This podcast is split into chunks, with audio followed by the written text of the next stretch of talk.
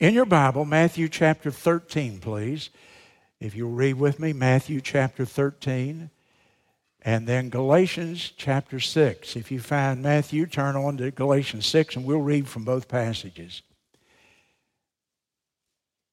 I'm starting a series today called The Laws of the Harvest. The Laws of the Harvest. And today the subject is We reap what we did not sow. We reap what we did not sow. Matthew 13 in verse 2. And great multitudes were gathered together unto him, so that he went into a ship and sat, and the whole multitude stood on the shore. And he spake many things unto them in parables, saying, Behold, a sower went forth to sow.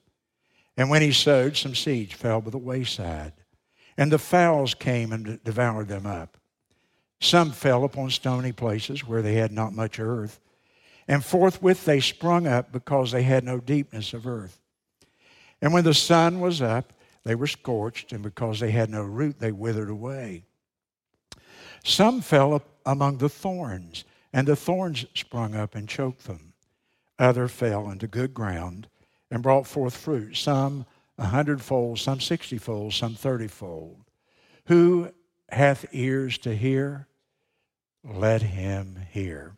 And then in Galatians chapter 6 and verse 7, and one of those verses that probably everyone almost uh, here has already memorized Galatians 6 and 7. Be not deceived, God is not mocked. For whatsoever a man soweth, that shall he also reap. For he that soweth to his flesh shall of the flesh reap corruption. But he that soweth to the Spirit shall of the Spirit reap life everlasting. Let us not be weary in well doing. In due season we shall reap if we faint not. And thank you, and you may be seated. Last fall, we erected a statue of a figure that we call the sower. And you saw it as you came in today. We put it in the most prominent spot on the property. We had a sculptor uh, create that for us. We wanted to commemorate 50 years of ministry here at the church. And so the sower, we felt like, represented who we are, our mission, that we're to be sowing the gospel seed. It represented so much about this church. And so we put it out there on the pedestal and created a little garden around it. It's a beautiful, beautiful spot. I hope you're not so used to seeing it that you don't appreciate it and enjoy it when you come to the property. I love it at night. I sometimes park out there for a moment, just stop my car and look at it because it represents our ministry here so aptly. Now, I had planned back in uh, February or March to preach a series called The Laws of the Harvest, and I was going to revisit the whole idea of the sower in a, in a little different light. And I never got to preach the series because the virus came. And once the virus gripped everybody's attention, I thought, I'm going to preach a series that nobody's thinking about. And I tried to make the preaching relevant to what was happening uh, regarding the virus. And so I just kind of put this on the shelf. But I feel now that it's time for me to share with you the laws of the harvest. This is God's proven plan for you to have an abundant life. I'll say it again. The laws of the harvest are God's proven plan for you to live an abundant life. If you apply these principles in your life, I promise you, you will not fail in life. It may take you a while to get going, but if you'll apply the principles I'm going to teach in this series, they will not let you down. They're God's laws for abundant living and I promise you, they are as, as infallible as is the law of gravity itself. Now, there's seven of them, and it's not going to take me seven weeks. It's probably going to take four or five. Some days I'll combine a couple of them together. But today I'm only going to take the first one, and it's probably the one you're least familiar with, and that is we reap what we did not sow. We reap what we did not sow. What do I mean by that? I mean that much of what I am reaping in my life right now was planted either naturally or purposefully by God or by some other human being. Let me repeat that. Much of what is happening in my life, what I'm experiencing, what I'm reaping right now in my life, was planted by somebody else, either naturally or purposefully, either by God or another human being. And so I am reaping what I did not sow. Now, that thought has staggering implications, I'll tell you that. That someone else plowed the ground in the past, someone else sowed the seed, someone else paid the price, someone else labored out in the field, and now the crop has ripened, the crop has come in, and I get to reap that crop. And that crop might be positive, but that crop also can be negative. Either way, I am reaping, I reap what I did not sow. I began by telling you that this law is seen in the blessings of life. This law has a very positive side to it, as well as a negative side, which we'll get to later that this law can be seen in the blessings of life that I'm enjoying. You see, I am blessed by what other people have already done. I am blessed by seeds that were sown by people or by the Lord Himself in the past. I'm a benefactor of much for which I've expended absolutely no effort whatever. It is pure mercy, pure grace that came to me because of the sowing and the plowing and the planting and the labor of other people. I think, first of all, the blessings of being an American this morning. Other people sowed the seeds of freedom, and I'm enjoying that freedom right now. I think of the founders of the nation who gathered and planned out a nation that would be a representative democracy, that would be a, a, a system of checks and balances with a executive, a judiciary, and a, and a legislative. I think of all the work and sweat and tears that they did. And then I think of the Revolutionary War, where it was miraculous that we could win a war over the then most powerful nation on the earth, England. And yet we did it with ragtag volunteers. And I come right down through our history. And recently we have uh, look back last month, and it was the 75th anniversary of Normandy. And I watched some of those TV programs again because my father in law was one of those guys who was in one of those boats that the end of the boat dropped down and he was he, he went on shore, waded through the water, bloody water by the time he got there. It looked like it was blood itself. Thousands and thousands of men died in that invasion, the largest sea invasion in all of history. Thousands of people died. And because they died, they defeated Nazism, which the goal of Nazism, the goal of Hitler, was to conquer the world. And he had the power and strength. He probably he, he had a very good chance of doing so. But the sacrifice, the sowing of the seeds of their life and their freedom by those men on that day at Normandy, broke the back of the Nazi war machine, and because of that, I reap the benefits. I reap what I did not sow. The labor of my father in law and tens of thousands more like him have blessed my life today. I reap what I did not sow. Don't ever let you, don't, please don't let the current climate in this country affect you. Don't ever let anybody tell you that America is not the greatest nation God's sun ever rose on. And be proud that you're an American. Don't let anybody take that from you. Don't let that be gone. You see, we have more freedom, and we have more prosperity, and we have more opportunity, and we have more people being blessed than any place ever in all of history. And man, when I listen to the media today, I tell you what, I just get mad. I get in the flesh. It just bothers me when they're always putting down this country. I just don't hear very many people talk, talking it up. And I want to talk it up today because we are being blessed. We are enjoying this land of opportunity. And believe me, we did very little in most of our cases to inherit these blessings that we have. And so I'm thankful today. I'm blessed by people who have been long in their graves. And I thank God that they sowed those seeds of freedom that I'm enjoying today. And then I think of the blessings of my family. You don't know this about me. I've never told you in all these years. I think it's time to reveal to you that I am a rich man. I got more money than Warren Buffett. No, I don't. I said money, didn't I? I should have said I'm richer than Warren Buffett. Big mistake. I'm richer than Bill Gates. I'm richer than Donald Trump.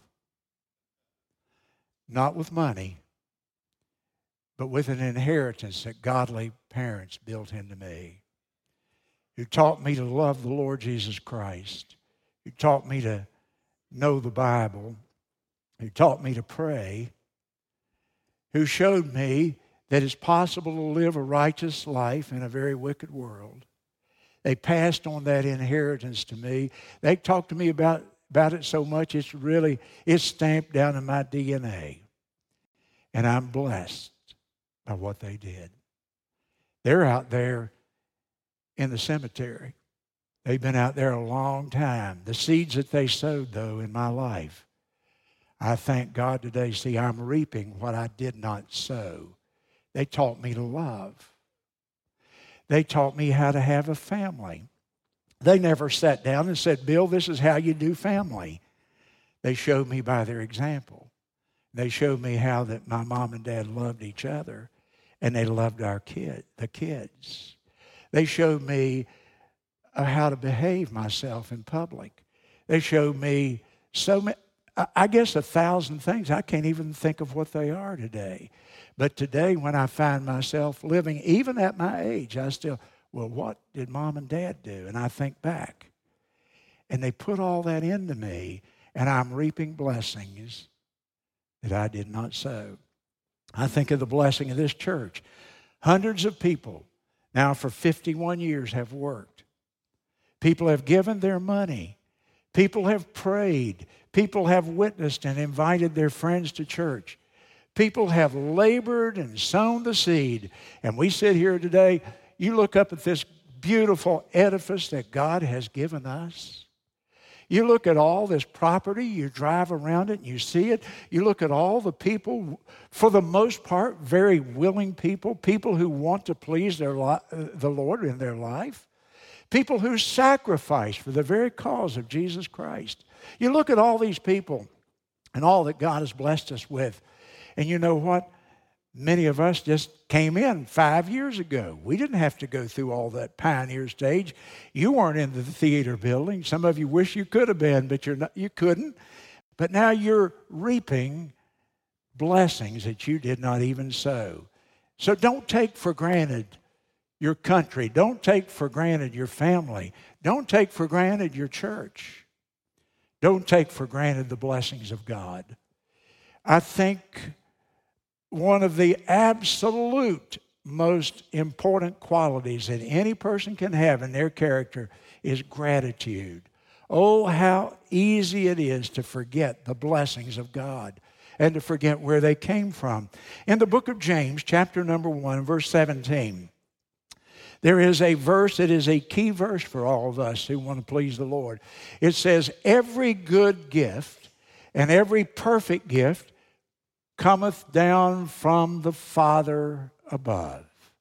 Every good gift, everything that I have that blesses my life comes down from God.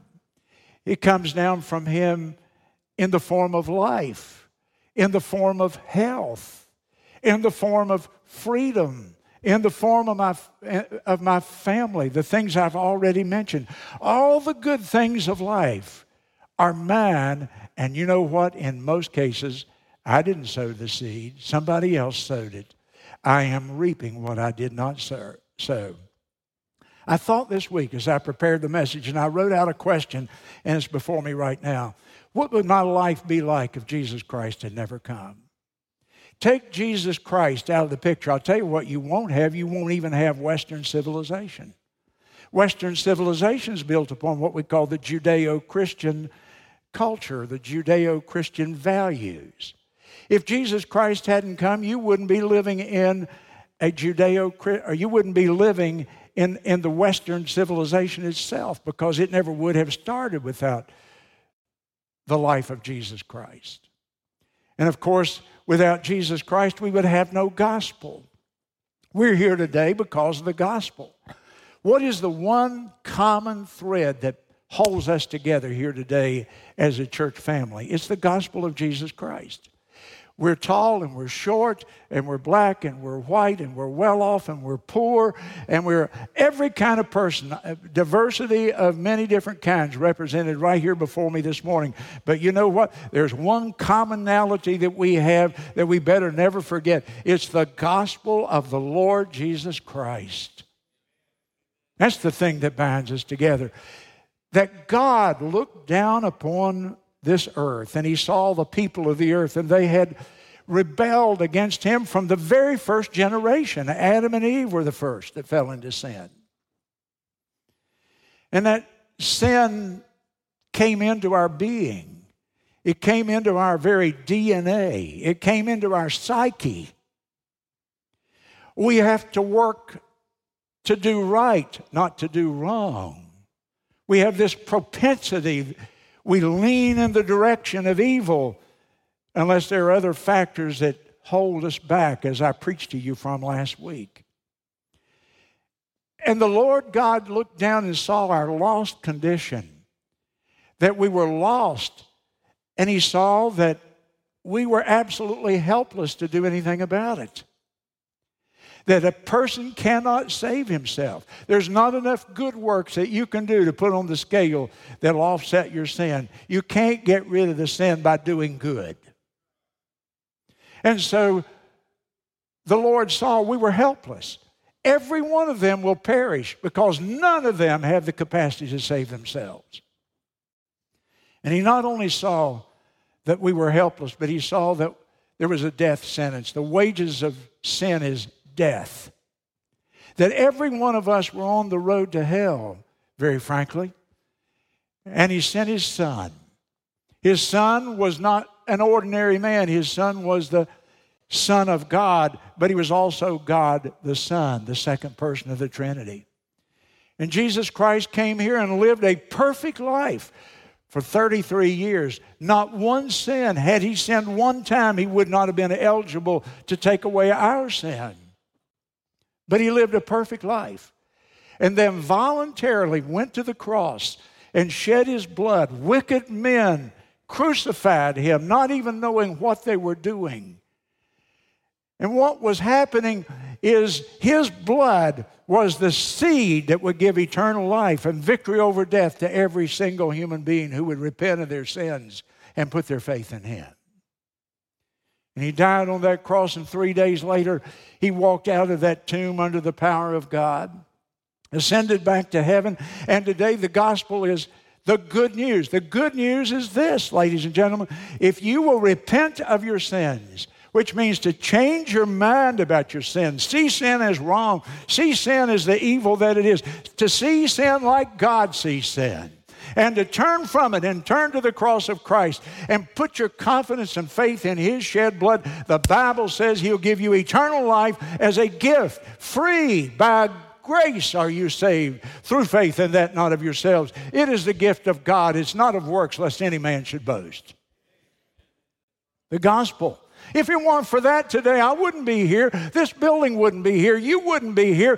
Life would have no hope. We would all be perishing in our sins. And the gospel of Jesus Christ makes the difference for us all. Billy Sunday, the great evangelist, Major League Baseball player who gave it all up and quit to be a preacher.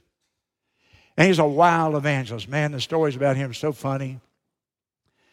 And he had this big tent revival. I think it was in Omaha, Nebraska, somewhere out there. Thousands of people had come under the big tent to hear Billy Sunday preach. People got saved. Oh, how that guy could preach. And uh, the next morning after the meeting closed, and they were taking down the tent and folding the chairs. And Billy Sunday, humble man as he was, he was right out there helping them tear it all down, doing the work. And this young man came up and said, I'm looking for Billy Sunday. Is he still here? And somebody said, Yeah, it's him right over there folding those chairs. And so the man came to Mr. Sunday and said, Mr. Sunday, I was here last night. I heard you preach the gospel, how people could be saved. But I, it's the first time I've heard that. And I went home, I couldn't sleep. I thought about it all night. Mr. Sunday, what do I need to do to get saved? And Billy Sunday, they said, didn't even stop folding the chairs. He said, You're too late. You're too late, son. And the young man stood there stunned. What do you mean it's too late for me? What do I need to do to get saved? I've thought about it all night. I've prayed I want to be saved. Billy Sunday continued folding the chair. It's too late, son. And then looked at him and smiled. He said, It's too late for you to do anything because Jesus has already done it all. That's the gospel, isn't it? If I had to do anything to save myself, I couldn't. The good news, the gospel of Jesus Christ, is that He sowed the seed and I reaped the crop, the crop of salvation, that I reap what I did not sow. There's a verse in 1 Corinthians, a phrase there that says, What do you have that you did not receive? 1 Corinthians chapter 4. What do you have that you did not receive? Answer, not much.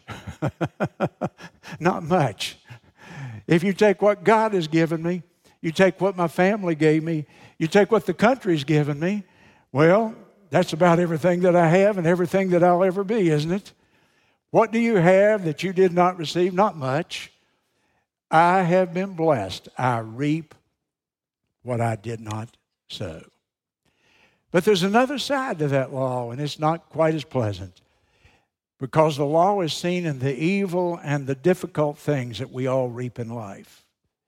And believe me, if you haven't reaped some of those dark and evil things, you will if you live long enough we not only reap the blessings, the positives that we have not sowed, we also reap negatives that we have not sown.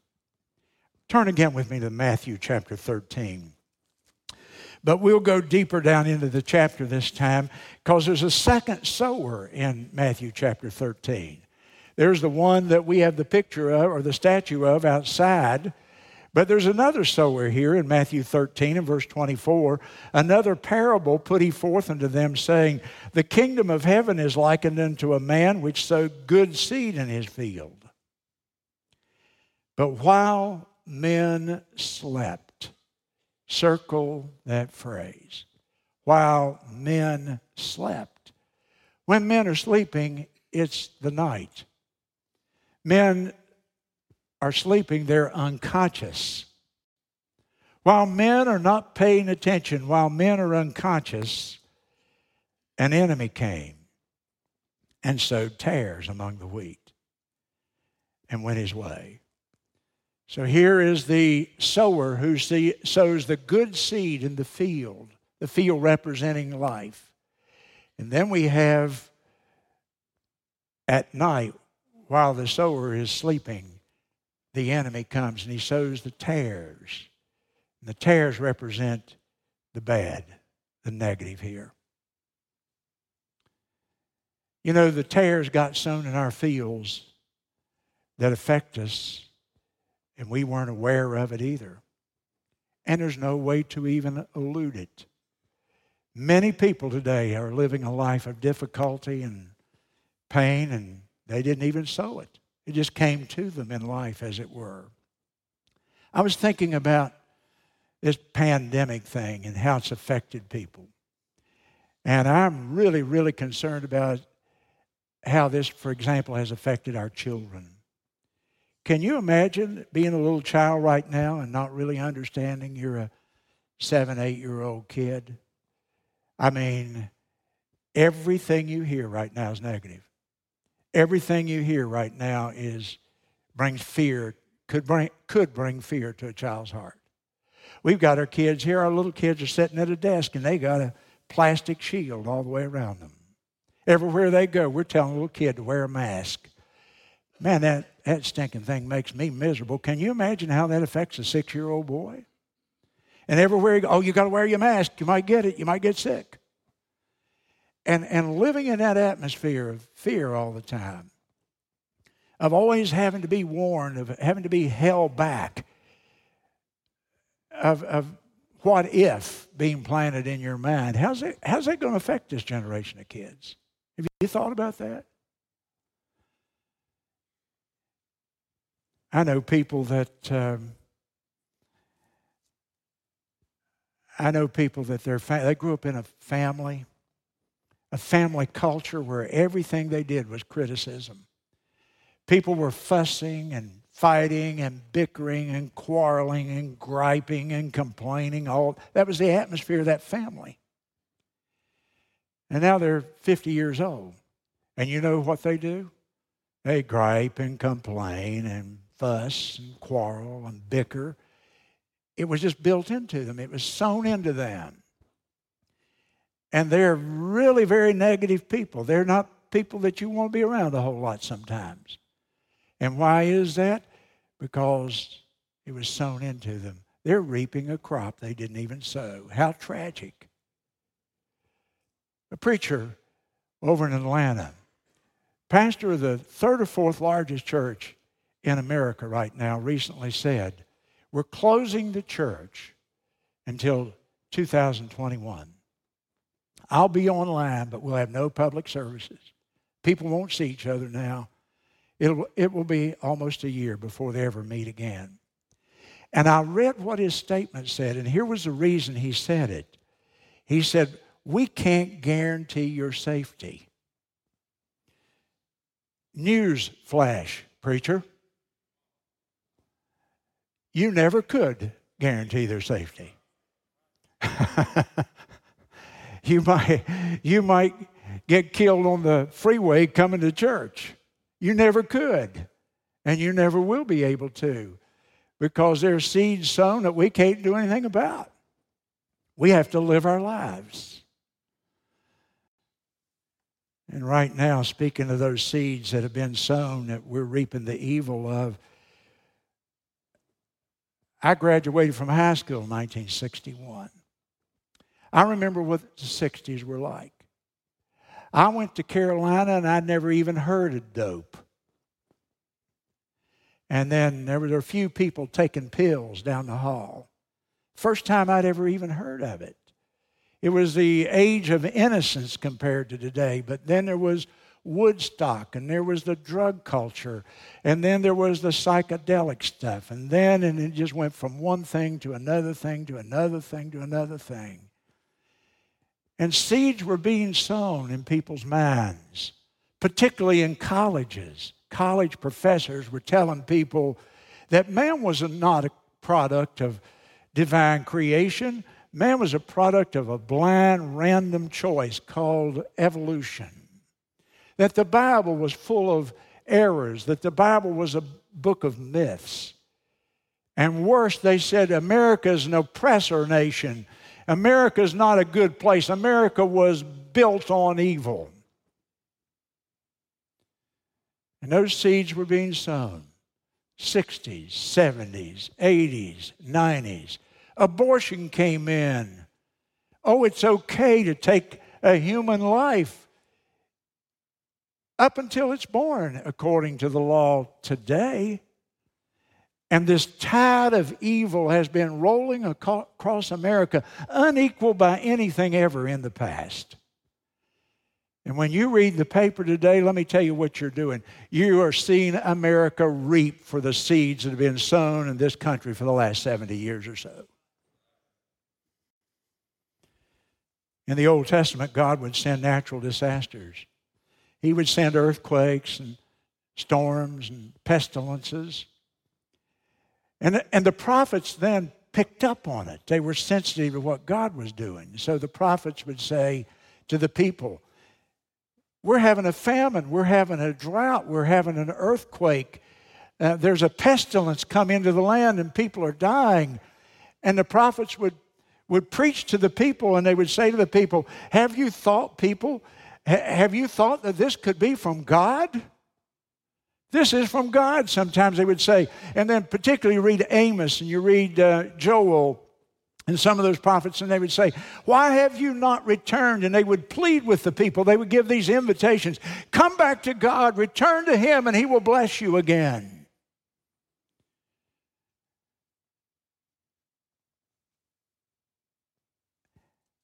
One of my heroes is Alexander Solzhenitsyn. Solzhenitsyn was a a Russian writer, author, famous before all this happened to him. Everybody in Russia knew him by name. And then Solzhenitsyn began to point out the errors and the evils of communism and socialism. And Solzhenitsyn was arrested by the communists. He was put in the, the torture camps, the slave camps up in Siberia. And while he was there, he would write at night under his blanket. And he wrote a novel. The novel was that thick, The Gulag Archipelago. And he revealed the evils of what was happening in those, in those slave camps, slave labor camps up there in Siberia. And finally, one day, somebody smuggled it out. And it came to the West and it came to America, and they translated it into English. And it became the biggest selling book of the decade then. Everybody was reading the Gulag Archipelago, reading about how people were being treated. They were being killed, they were being starved, they were being uh, uh, subject to every kind of evil. And he became a very, very famous man. He won the Nobel Peace Prize for his effort in revealing what the Soviets were doing up there. He really was one of the guys that influenced Ronald Reagan to say, tear down that wall. So he was a highly influential figure. And in his book, here's what he wrote, and I copied it for you. He described the revolution and the blood in the streets and the hatred that was being engendered in the society.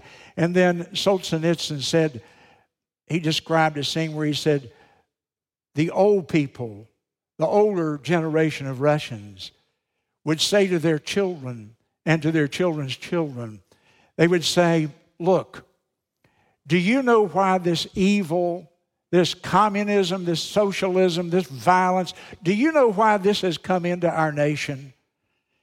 And the children and grandchildren say, No, father, grandfather, we don't know. And Solzhenitsyn said the old people would say, Because men have forgotten God. In the old days, we went to church and we honored God. Evil has come to our nation because men have forgotten God. That's why all of this has happened. And, ladies and gentlemen, I stand before you to say to you, why has all of what is happening in our nation happened? And I want to say, because America has forgotten God. Right now. There's more disasters happening at, in America right now as I speak than perhaps than perhaps ever before in our history. There's a worldwide pandemic. There are windstorms in Iowa that destroyed 10 million acres of corn. There's a hurricane in Louisiana that had the highest wind speed of a hurricane ever hitting the mainland. There are wildfires in California burning their cities. There are riots spreading across the land. America, wake up. God is warning you. Don't forget God. The seeds have been planted for generations. The crop is coming in. An entire generation now is embracing a whole narrative of lies. How low can we go? I guess you've read about the Netflix movie, The Cuties. 11 year old girls twerping. I had to look that up and I was embarrassed when I read it. Dancing depicting sexual acts. 11 years old. And the critics are raving about it. This is good. This is art. This depicts the way girls feel. Eye candy for pedophiles.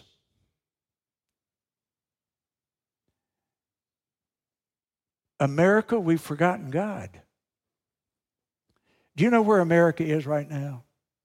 America is living in the Romans in Romans chapter 1. I'll read to you Romans chapter 1.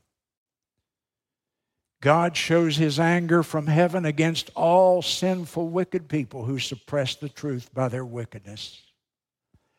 That is why God abandoned them to their shameful desires. Even the women turned against the natural way to have sex and indulged in sex with each other. And the men, instead of having normal sexual relations with women, burned with lust for each other. Men did shameful things with other men, and as a result of this sin, they suffered within themselves the penalty they deserved. Since they thought it was foolish to acknowledge God, He abandoned them in their foolish thinking to let them do the things that should never be done. Their lives became full of every kind of wickedness, sin, greed, hate, envy, murder, quarreling, deception, malicious behavior, and gossip. They became backstabbers, haters of God, insolent, proud, and boastful.